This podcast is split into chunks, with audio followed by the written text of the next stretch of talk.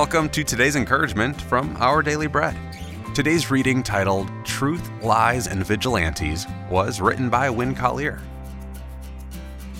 During the twenty eighteen baseball season, a Chicago Cubs coach wanted to give a baseball to a young boy sitting by the dugout. But when the coach tossed the ball toward him, a man scooped it up instead.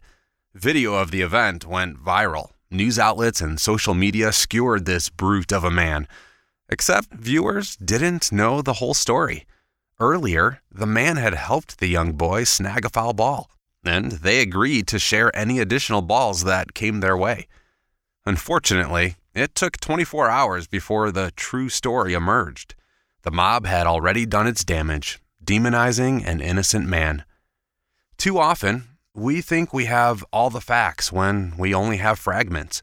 In our modern gotcha culture with snippets of dramatic video and inflamed tweets, it's easy to condemn people without hearing the full story. However, Exodus chapter twenty-three, verse one warns us not to spread false reports. We must do everything possible to confirm the truth before leveling accusations, making sure not to participate in lies. We should be cautious whenever a vigilante spirit takes hold, whenever passions ignite and waves of judgment swell. We want to safeguard ourselves from following the crowd and doing wrong. As believers in Jesus, may God help us not to spread falsehoods. May He provide what we need to exhibit wisdom and to make certain our words are actually true.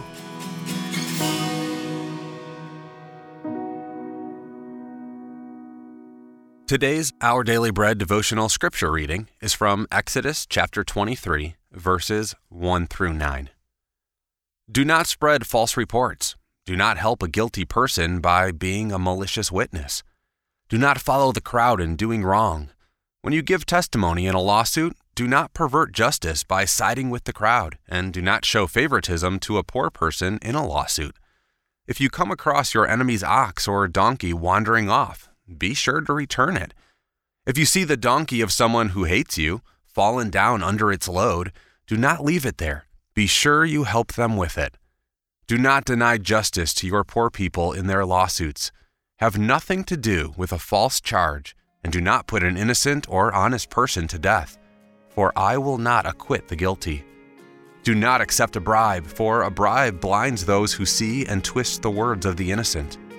Do not oppress a foreigner. You yourselves know how it feels to be foreigners, because you were foreigners in Egypt.